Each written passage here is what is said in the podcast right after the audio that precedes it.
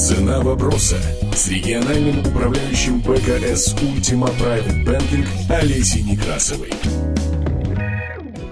Сегодня у меня в гостях известный экономист, колумнист Яков Моисеевич Миркин. Яков Моисеевич, мы с вами говорили о неких внутренних факторах, на которые мы можем с вами повлиять через собственное мнение, осознанное мышление, настройку себя на жизнь в России и мире как на приключения. Но при этом есть и внешние факторы, которые тоже на нашу жизнь очень сильно влияют и на которые мы не влияем. Вот если говорить о внешних факторах, я знаю, что у вас есть несколько сценариев развития российской экономики, которые ну, с разной степенью вероятности вы прогнозируете. Я бы хотела, наверное, вот сегодня с вами поговорить о самом фантастическом сценарии. У него не очень высокая вероятность, насколько я помню, да, 5-7%, по-моему. Да.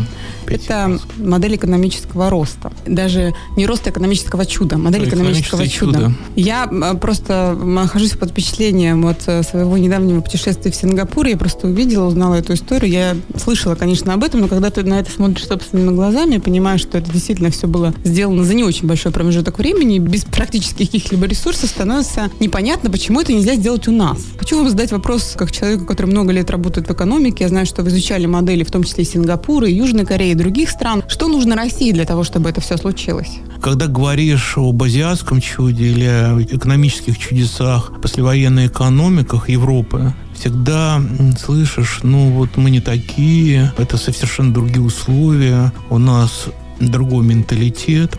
Но когда начинаешь изучать, а как это делалось, в самых разных условиях, самыми разными народами, ты видишь, что есть общие тренды.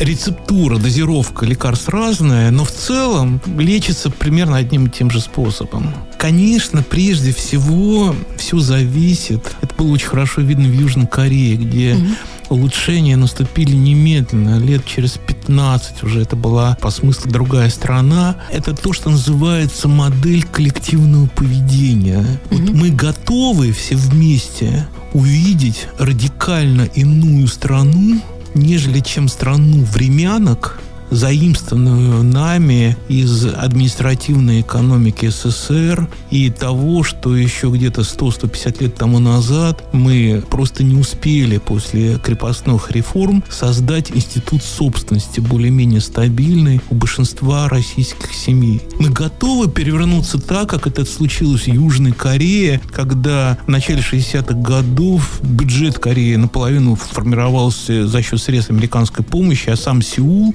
который сегодня является одним из чудес, был просто вот набором развалин, да, хибар. Угу. И у нас есть примеры э, такого экономического чуда, которое бы не совершилось без изменения того, что называется модель коллективного поведения. На самом деле война 41-45 года и огромная великая трансформация экономики, которая в очень большой части была перемещена из оккупируемых территорий, была перемещена на восток. И что бы при этом ни происходило, без решимости народа создать это экономическое чудо, неважно в какой системе.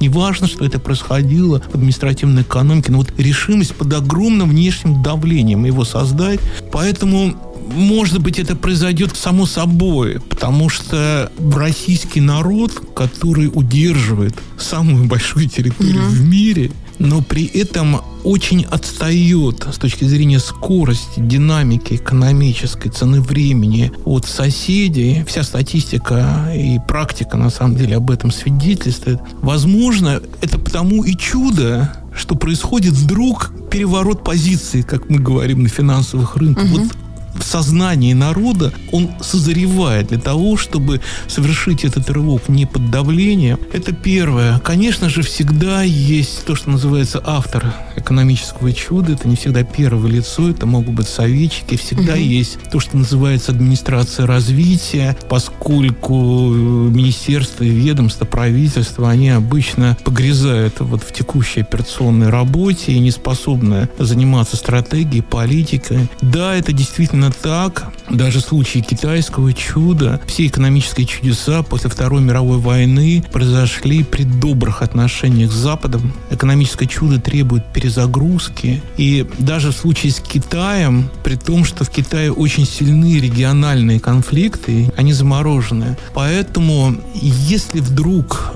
наша модель коллективного поведения, она будет настроена именно подобным образом, и экономика начнет разгоняться, мы увидим, как к экономике России, какие бы конфликтные ситуации она не испытывала, начнут притягиваться инвестиции. Прежде всего, не спекулятивные, не только спекулятивные, не только в острова сырья, но и инвестиция в несырьевую экономику. И самое главное, чтобы нам не забывать, потому что мы очень часто об этом забываем, не на тонны, не на баррели, не на мегаватты, а прежде всего на рост качества и самое главное продолжительности жизни, потому что по продолжительности жизни вот в 72,5 года, от которых мы только что отрапортовали, мы на самом деле находимся где-то на сотом месте в мире. И, конечно же, если мы говорим о реформах, и об экономической политике, очень важно, чтобы любое действие правительства приводило прежде всего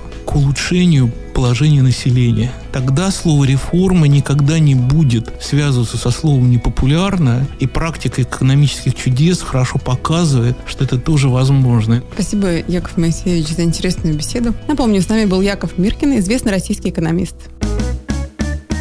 Цена вопроса на бизнес FM Новосибирск.